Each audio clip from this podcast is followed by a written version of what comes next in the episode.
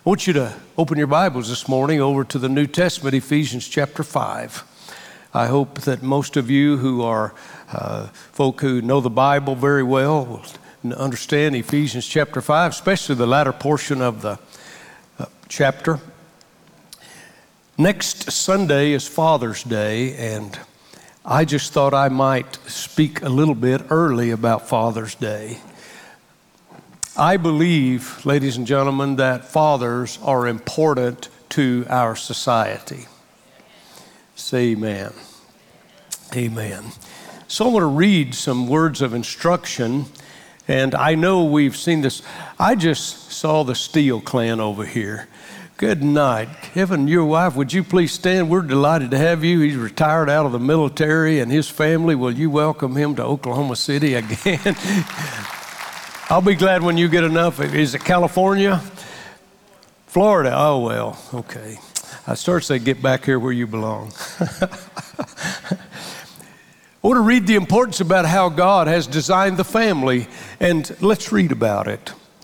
I've shared this so many times with people in counseling and especially premarital counseling. I trust it's familiar to you. But listen to God's design. Verse 22 of chapter 5 Wives, submit to your own husbands as to the Lord. As to the Lord. For the husband is head of the wife, as also Christ is head of the church, and he is the Savior of the body. Therefore, just as the church is subject to Christ, so let the wives be to their own husbands in everything. Most women, when they read those two verses, don't feel like shouting. That's okay, I understand. The word there, submission, is probably a better place for us today, would be respect. But, gentlemen, it has to be earned. God has set the family in order as a prototype of the entirety for society. It is important that God, we follow God's pattern. So, that's the wife's responsibility. Look at the men. And by the way, there's about twice as, three times as many scripture about what a man should do as what a lady here. Husbands, verse 25, love your wives just as Christ loved the church and gave himself for her. I want to tell you something. When you're loved like that, you know you're loved. Amen, ladies? When you're loved like that, you know you're loved that he, Christ, might sanctify and cleanse her, the church, with the washing of water by the word, that he might present her to himself a glorious church, not having spot or wrinkle or any such thing, but that she should be holy and without blemish. Gentlemen, you're supposed to so give yourself to your wife, you make her the best lady and wife you possibly can. Do that, and I'll show you a lady who has very little problems respecting or submitting to somebody who loves her as passionately as Christ loves the church. Thank you, ladies. That was really strong. Verse 28 So husbands ought to love their own wives as their own bodies. He who loves his wife loves himself. For no one ever hated his own flesh, but nourished it, cherished it, just as the Lord does the church. For we are members of his body, of his flesh, and his bones. For this reason, a man shall leave his father and mother and be joined to his wife, and the two shall be one flesh.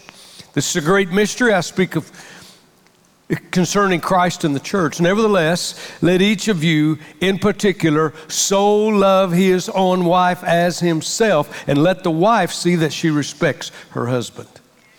That's the marriage. Here's the offspring. Verse 1, chapter 6. Children, obey your parents in the Lord, for this is right. Honor your father and mother, which is the first commandment of the promise. Verse 3 that it may be well with you and you may live long on the earth.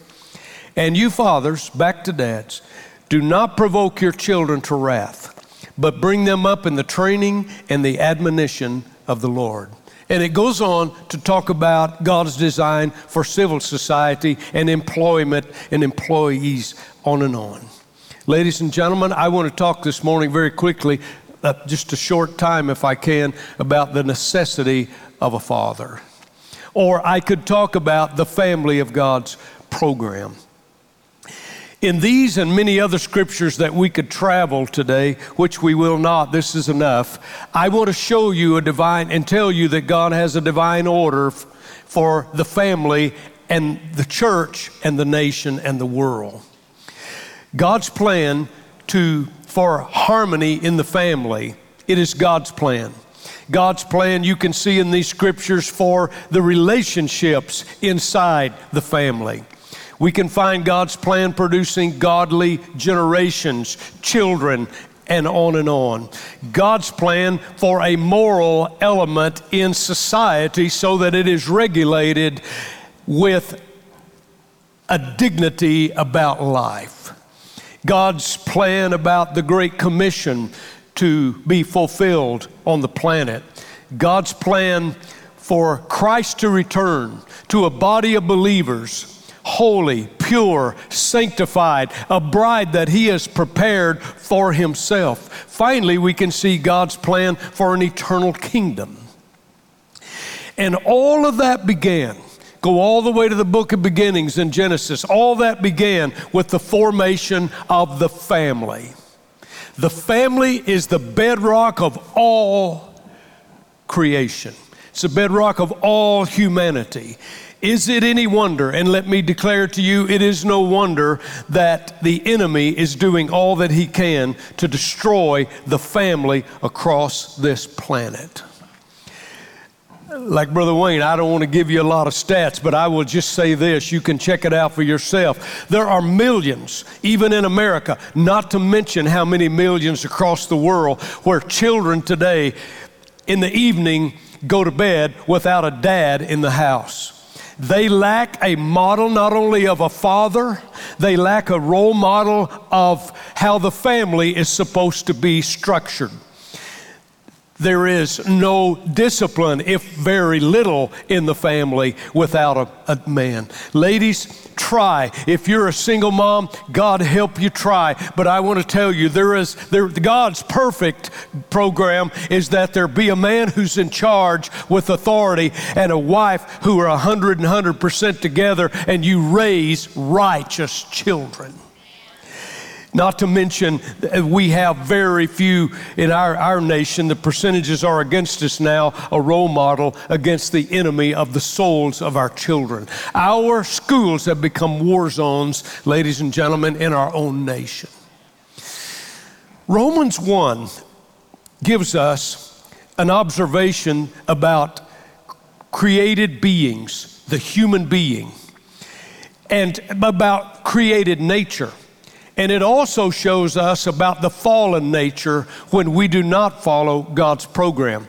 But I want everyone online to hear. I want you in this sanctuary, young people, mom and dad especially. Please listen to the Word of God because we live in a society today where no one wants any responsibility for anything. No one wants accountability for anything. And if we're trying to hold someone accountable for what is truth, lies are told, and it's as if truth dies in the streets. And we in the America are in trouble if we don't get back to hearing it and dealing with the truth and bring back the laws in the United States of America. I got to back up here because I'm, I'm pretty passionate about that. I think, okay, I'm going to meddle just a little bit. Have you noticed how just a regular citizen like us, if we if we travel and we speed of five, six, seven, eight miles over the speed limit, we will be stopped and we'll receive a ticket for a misdemeanor? But there are people who think they're important people in high places who think they're above the law. They can steal millions. They can absolutely mistreat people. They can lie. They can do anything they want, and there's no accountability. And that frustrates me. Okay, I'm going to get off my soapbox, but I'm very frustrated because truth does not rule our nation anymore. But I want to show you something about that. People, well, the truth is relative. Let me tell you what the truth is absolute. So listen to the absolute sovereign God who, even before the foundations of the earth, planned all of us. And He said, Here's my plan, and here's what I'm going to put into the human being. Romans 1, look with me at verse 18. He states that the wrath of God is revealed from heaven against all ungodliness and unrighteousness of men who suppress the truth in unrighteousness. If a lie is a lie, trying to cover it is a lie. And the truth is suppressed in unrighteousness. Watch this. This is what I want us to concentrate on. Because what may be known of God is manifest in them, unrighteous people, for God has shown it to them. I want everyone to look at me. God has placed a conscience in you through the soul and the spirit that He placed in you, and you do not have an excuse. I want to declare to you that everyone born has a conscience, and you know what is right and you know what is wrong. But today we're programming through our schools, we say truth is no longer absolute. I want to tell you something. I just read you one of the most absolute truths in this world. You were born, you were placed here on this planet by God's plan with a soul and a spirit, and you know what's right and wrong. Period. I can just hear the liberal crowd go, oh. Verse 20. For since the creation of the world, watch this, you can know God. Don't say, well, God's out here and get it. You need to read the word. It says, since the creation of the world, his invisible attributes, that means God, and you can know him and have a relationship with him, know all about him. His at, his invisible attributes are clearly seen, being understood by the things that are made. That's all the nature He created. Even His eternal power and Godhead of how He operates in this world, so that they, that's everybody, are without excuse. Because although they knew, although they knew God, they did not glorify him. This means they had a conscience and they seared it. They do not glorify him as God, nor were thankful, and became futile in their thoughts. This is a spiritual blindness that's on humanity today. And their foolish hearts were darkened. Professing to be wise and powerful and, and totally in leadership and in control, professing to be wise, they became fools. Tell me, ladies and gentlemen, we don't have that today. We do. God says, built into the fabric of nature itself, I show you my, myself and my ways. The universe, ladies and gentlemen, is a revelation of God. I'm going to go over to chapter 2 and I want to read a few more verses. From chapter 2, I'll begin in verse 13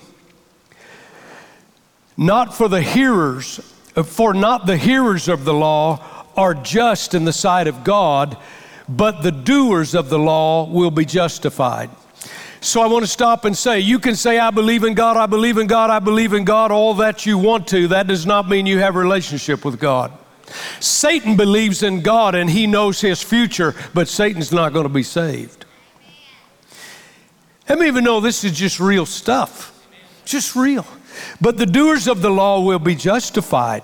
For when Gentiles who do not have the law by nature do the things in the law, these, although not having the law, are a law to themselves, who show the work of the law written in their hearts. That's your conscience. That's the voice that speaks inside of you. It goes on, their conscience also bearing witness. I want to tell you something. God has put His plan and program into the heart of every man, woman, and young person, and we're going to give an account of how we deal with that plan. And I don't care how irresponsible you want to be, young people. Don't care how, how you may think you can get by with it and you can live like you want any way you want to anyway. It is true there is a sin pleasure season, but at the end of it, at the end of sin is always death. Well, thank you for that. I want to tell you something. Sin, when it's finished, bringeth forth death, and you're not going to change that. And the scripture, like a golden cord from the start to the finish, says that as a man, woman, young people, as a human being, sows into their life, so you reap that. So let's just be, let's do some good math. If you want a good outcome, you sow a good beginning. And back to the family. God has written the spiritual laws in the heart. Nature teaches, conscience teaches, and through that God declares. Therefore, or because of all that, old man, you are without excuse. I want to say again, it is God's plan that family be intact. It's God's plan that family be an example. And men, it is God's plan for you to be responsible for the spiritual emphasis in your home. God says you're a priest in that home. And I want to stand today and say across America online and in this sanctuary men, be the man of the house. Oh, wow. Men, be the man of the house. Come on, say amen. That was still weak. I don't mean that you're going to be an ogre and not a dictator. We need to know the whole counsel of God. But men, we need men today who are, who are men that follow God and they, they're, they're close to God. They know the word. God said, You be the man of the house. You be responsible for the spirit over your home. And when we obey that, God says, I'll give you special blessing. I will give you rewards that for your obedience that are beyond what you can measure in finance or in benefits. Frequently, I'm approached as a pastor sometime. What can I do, pastor, in this family situation? And sometimes they will say, I feel so adequate as a parent or a dad or a husband. And, and many times I counsel with a lot of people. Let me say, becoming a parent is one of those events in life for which there is no training period. You don't walk into parenthood as a professional. And if you think you are, you'll find out differently. Yes, read. Yes, study. Yes, learn. Yes, all the watch. And pray continuously because you don't know what curve's coming. It's like getting a driver's license and you study for your written exam and then you even go drive with the instructor and you're nervous and you're all that and you pass and you get your license. And that's wonderful. I did that on my 16th birthday. I was so proud. I studied. I passed the test. I got in with a state trooper. I was scared to death because my dad taught me to obey and to respect authority. And I was scared to death of that guy with that big hat on and that badge. And whatever he said, I did without question. That's the way it ought to be anyway. Listen, if, if you want to know, I want to give a newscast, broadcast. This is alert news, last minute news. If you don't want to have a trouble with a law enforcement officer, obey the law. Whoo, how overwhelming is that? And if you get stopped and you don't want to have trouble with a law enforcement officer, do what he says. We have courts and situations that handle that in truth, not with emotion on a highway. Pastor, do you back the blue with every beat of my heart? Because if we don't and we don't have laws, we're not a nation.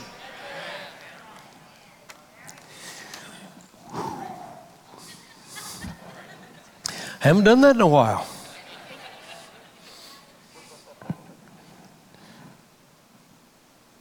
You know what I tell an officer when he stops me? Sir, the reason I stopped you is because you're speeding. And I say, this is almost my ritual. Yes, sir, I was. I knew better. And I said, all I ask you to do is be as good as me to me as you can because there's been many times I've done that and hadn't been stopped. So whatever it is today will be cheap. He asked me to get out of that car. I'll just say, tell me when, where, and how fast. Put your hands on that. I've never had to do that. You know why? Because I Sometimes I obey the law. that really hurt. I'm tired of us not calling truth truth. I'm tired of us listening to all this madness that's going on in our society. Men, be the men of your house. I'm getting way ahead of my message. Being a parent's tough. You can get a driver's license and pass it all, but yet none of that can prepare you for someone who runs a red light right in front of you and almost kills you. Not everything in the world, ladies and gentlemen, can be anticipated. However, I want to give you five basic needs that every child has for your home. These are going to sound like, Are you serious, Pastor? Yes, I'm serious. Five basic needs that children, sir, and ma'am, but especially the fathers today, need to hear and know. And out of these that I give you will grow roots for all for to produce a well adjusted young adult who not only can handle society, who knows how to be responsible and be grown ups in it and to be completely and whole, a person that God has sanctified and used who will sincerely help us with society and raise godly generations. Amen. Let me run through them right quickly. Five basic needs your children need. Number one, they need to learn what genuine love is. What genuine love is. What genuine love is. The world spells love S E X. Children spell love T I M E and C A R E. Love and acceptance is one of the greatest needs that your child has. Unconditional love says something like this Daddy and mommy loves it when you do as we want and what we do and all that kind of thing. Unconditional love says mom and dad will love you even when you make mistakes.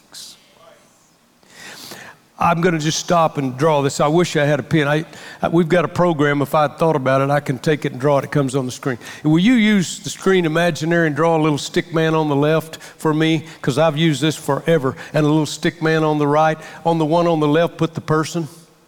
And on the right, put the performance. And I want to tell you something. You need to teach your children.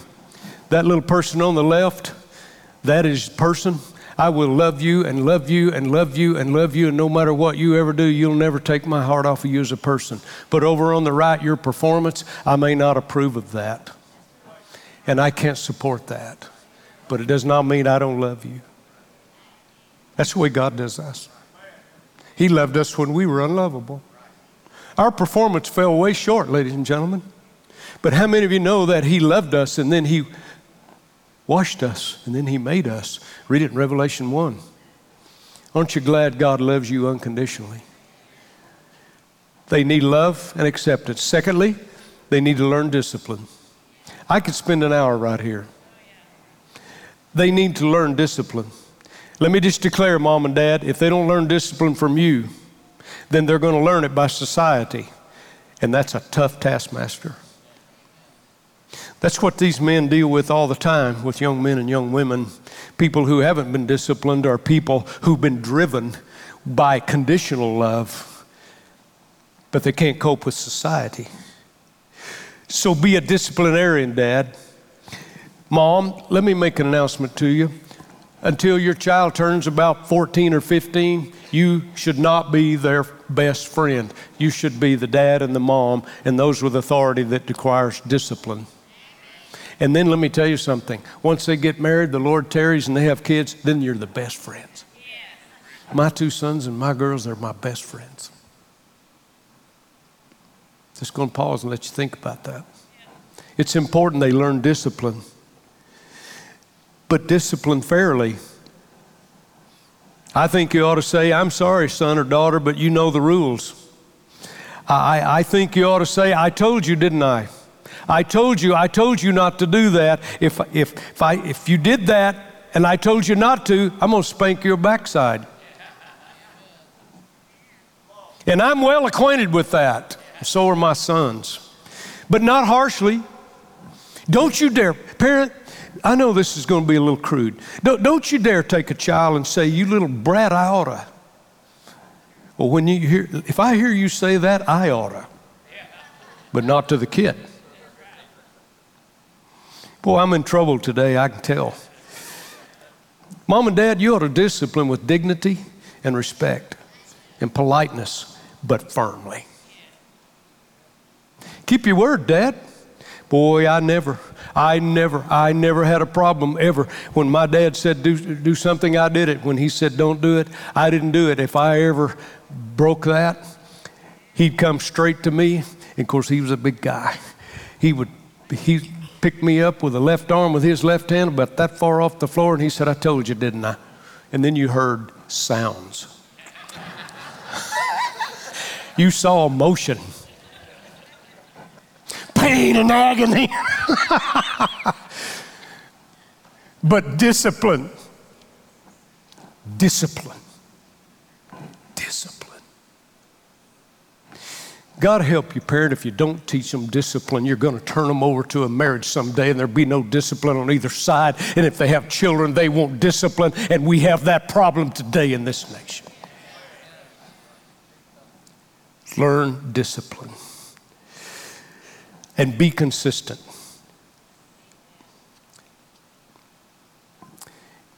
Be consistent. I just said it. You knew, son. I told you. Number three, they need a sense of security. I know finances is a big thing in America and all that, and I understand, but a spiritual worth and a spiritual security, a plan that God has for their lives, teach it to them from the time they're born. God has a plan for your life. Number one thing for you to do, son or daughter, is to love God, love God, and get right in the middle of God's will. Teach them that they're a special mate, founded before the foundation of the earth. He formed us and put us in the womb of our mothers, and God God had a design for that even before He stood in nothing and spoke into nothing and everything came into being. Not, not, why can't you be like so and so? Tell him, God brought you here for a purpose. You're valuable. I know you're going to do your best. I'm going to count on you to do what's right. Amen. Number four, children need to learn confidence. I, want to, I love this phrase. Confidence is attractive on everybody. Arrogance and conceit is ugly. Build your child with status. You have that plan. You have that God's call. You're here for a purpose. You are important.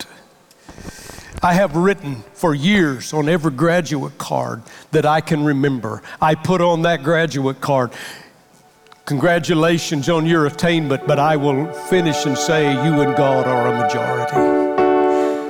I want to tell you one of the best things you'll ever teach your child to give them confidence is the will of God. Build your child from the inside out, from the heart out. Tell them you're intelligent. Tell them you're God's gift. Tell them that they're a designer's model. Tell them there's not another one and God has a plan. Tell them that God is going to do big things with you because He will. Number five, and I'll be through, teach them responsibility. I love this little story. When Quint was six years old, he turned to the first grade I had a, back then just had push lawnmowers, and uh, that's been about 400 years ago, just a push lawnmower. We didn't have a large lawnmower, so I pushed the lawnmower. My wife for Christmas bought him one of those little things where you have a, a little lawnmower and had kind of a popper in it or something. You, the wheels would turn and the spring would pop and it'd pop, pop little, what was it called? How many of you know what I'm talking about? Oh, well, good. Okay. It, it pops the ball up, and, it, and she got one that would like that with a lawnmower. And so when he was four, three, four, five, he got to where he'd run out beside of me and he'd mow the yard. When he turned six, we swapped lawnmowers. yes. I pushed the popper while he mowed. Do you know that teaching children, responsibility gives them confidence. They can do this, they can accomplish something. They feel like there, there is a purpose by which to live. And, and, and when he didn't want to, I made him. You know what he does now? You know what he does now? He gets off work. Of course, lazy adults and a bigger yard, you know what he does? He wants to mow that yard. He was to ride that lawnmower. not just because he was made to. Listen, I don't know how my parents did it, but I believe there's a way, and I tried to do it to my children. There is a joy in your labor. There, there is a, there's a, a confidence and there's a purpose and a, and a, and a confidence in, in being able to accomplish something. Responsibility. I think one of the great responsibilities, I know I'm going to walk on some touchy ground, touchy ground again. I think every man in his house on Sunday morning ought to say, Get up, grab your bowl of cereal, toast, whatever, it's church day. And I think every man ought to have his family in church every Sunday. Boy, you're going to know I'm old fashioned. I think you ought to be here on Wednesday nights too. I don't care what society says. You don't get it all here. And our whole society, young couples, well, we're just going to see you on Sunday. Fine, but I'm going to tell you something, ladies and gentlemen. Your, your children should be involved in these children programs. You said, Pastor, you're trying to lay guilt on us? No, I'm trying to get adults to be responsible again because children won't be raised right and godly accidentally. They're going to be raised because you're not too lazy to make it happen. Responsibility. Dads, hear me. You right now are developing your children's attitude about life. Right now. I don't care if that baby is 18 months old, you are forming the attitudes. I'm going to tell you this children pick up on atmosphere. Children pick up on atmosphere like you would not believe. And when there's trouble between mom and dad, listen, you ought to be careful because they sense it and they know it. Mom and dad, don't you dare let them see you have a fuss or an argument. That's why God made Benadryl. Knock them out, then have your time. I have never done that. I'm just. if you have to take them to the neighbors or the parents or do something, but stay together. Don't you, don't you let them hear you disagree. Because then you've taught them, I'll work mom and you work dad, vice versa. That doesn't work in our house. You said, Pastor, what you need? You agree all the time? No, but in front of them we do.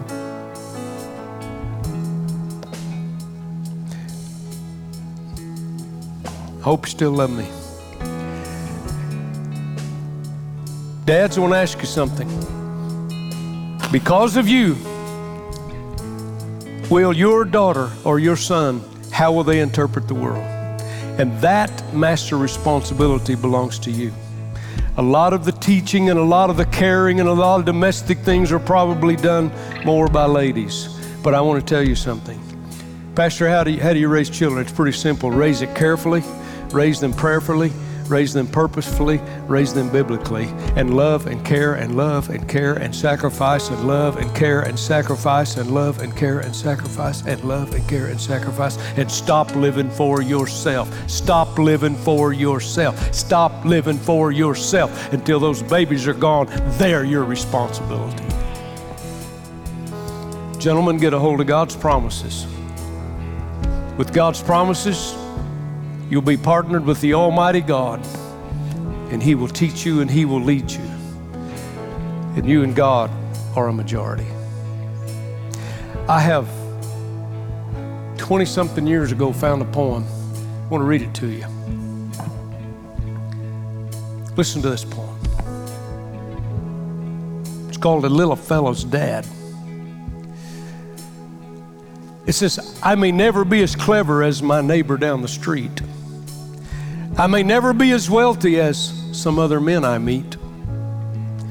I may never have the glory that some other men have had. But I've got to be successful as a little fellow's dad. There are certain dreams I cherish and I'd like to see come true.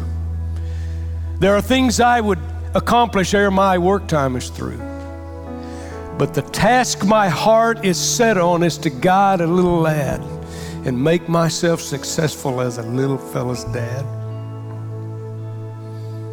It is that one job I dream of. It's the task I think of most.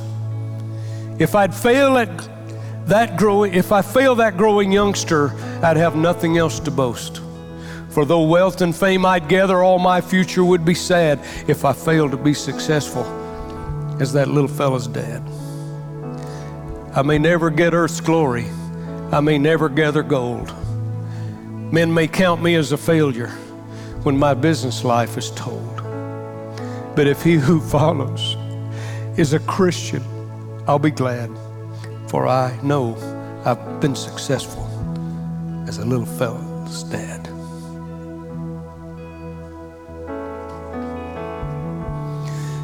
I was pretty tough when I raised my sons.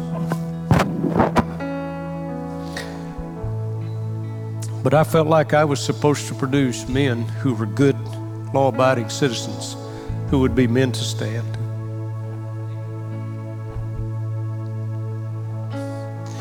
I want to tell you what our enemy is, ladies and gentlemen. We are so pressed, we are so pushed. We've become so selfish in our world, and we run at such a fast pace. I want to tell you a little story, I'll be through.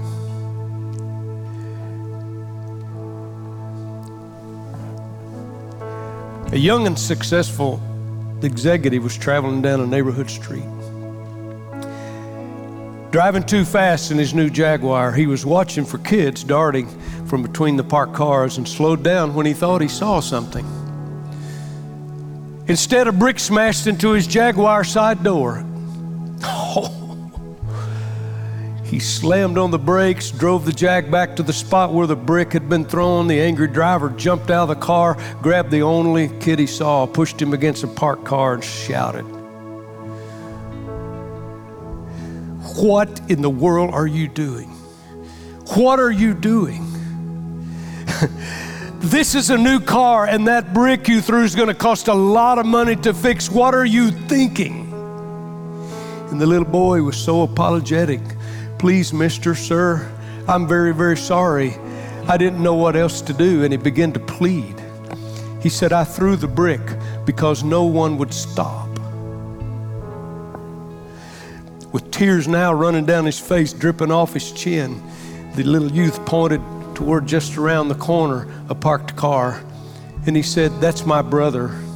He rolled off the curb and fell off his wheelchair, and I can't lift him up by myself. Now sobbing, the boy stunned the executive. Sir, would you help me get him back into his wheelchair? He's hurt and he's too heavy for me. Suddenly stunned himself, moved beyond words, the driver tried to swallow the lump in his throat. He hurriedly lifted the handicapped boy back into the wheelchair, took out his handkerchief, dabbed the fresh cuts and bruises on his cheek. A quick look at him, told him that everything was going to be okay. And the young man in the wheelchair said, Thank you, sir. God bless you. Too shook for words, the man simply watched the boy push his brother in the wheelchair down the sidewalk toward their home. It was a long, silent walk back to the Jaguar. The damage was very noticeable. But the driver never bothered to repair the dented door side. He kept the dent there to remind him of this message. Don't you go through life so fast that someone has to throw a brick to get your attention.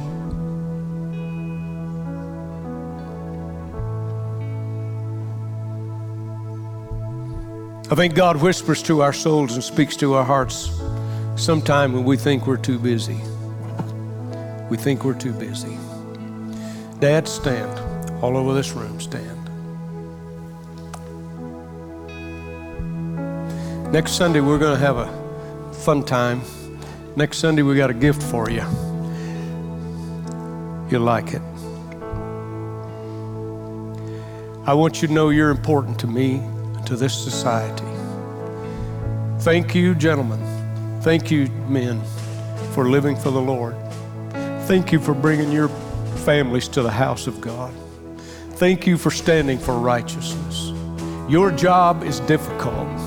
Ladies, yours is too. We talked about that on Mother's Day. But I want to pray a special prayer for you.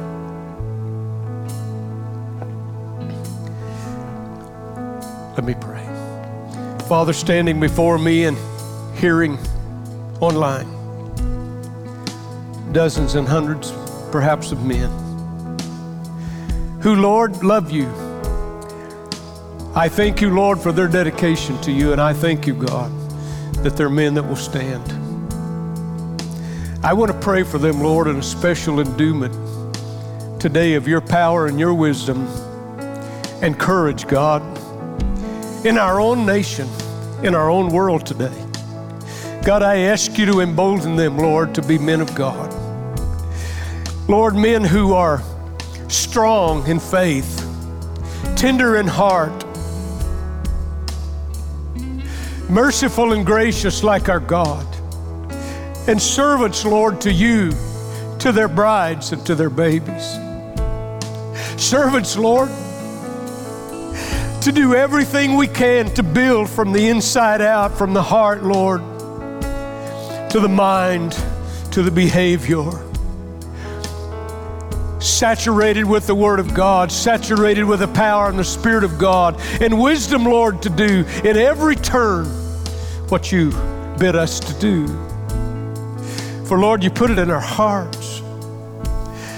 You, you teach us to go to the Word and there we find you and we find counsel, Lord, and we find confidence and we find answers, Lord, to things we do not know. Teach us, God, that in order to be much for you, in order to be much for our wives, in order to be much for our children, we must be much with you. So, Lord, let us stop. God forbid that you have to take an object to get us to stop long enough to listen, to know, to follow, to love, to serve. Thank you for these men, Lord, who dedicate themselves to do that. I ask you, God, to help us stand in a late hour because it is so a necessity for the fathers to lead our homes our churches, our society, and our nation. Give us a revival of godly men. And I pray it in Jesus' name. Let everybody say amen. Amen.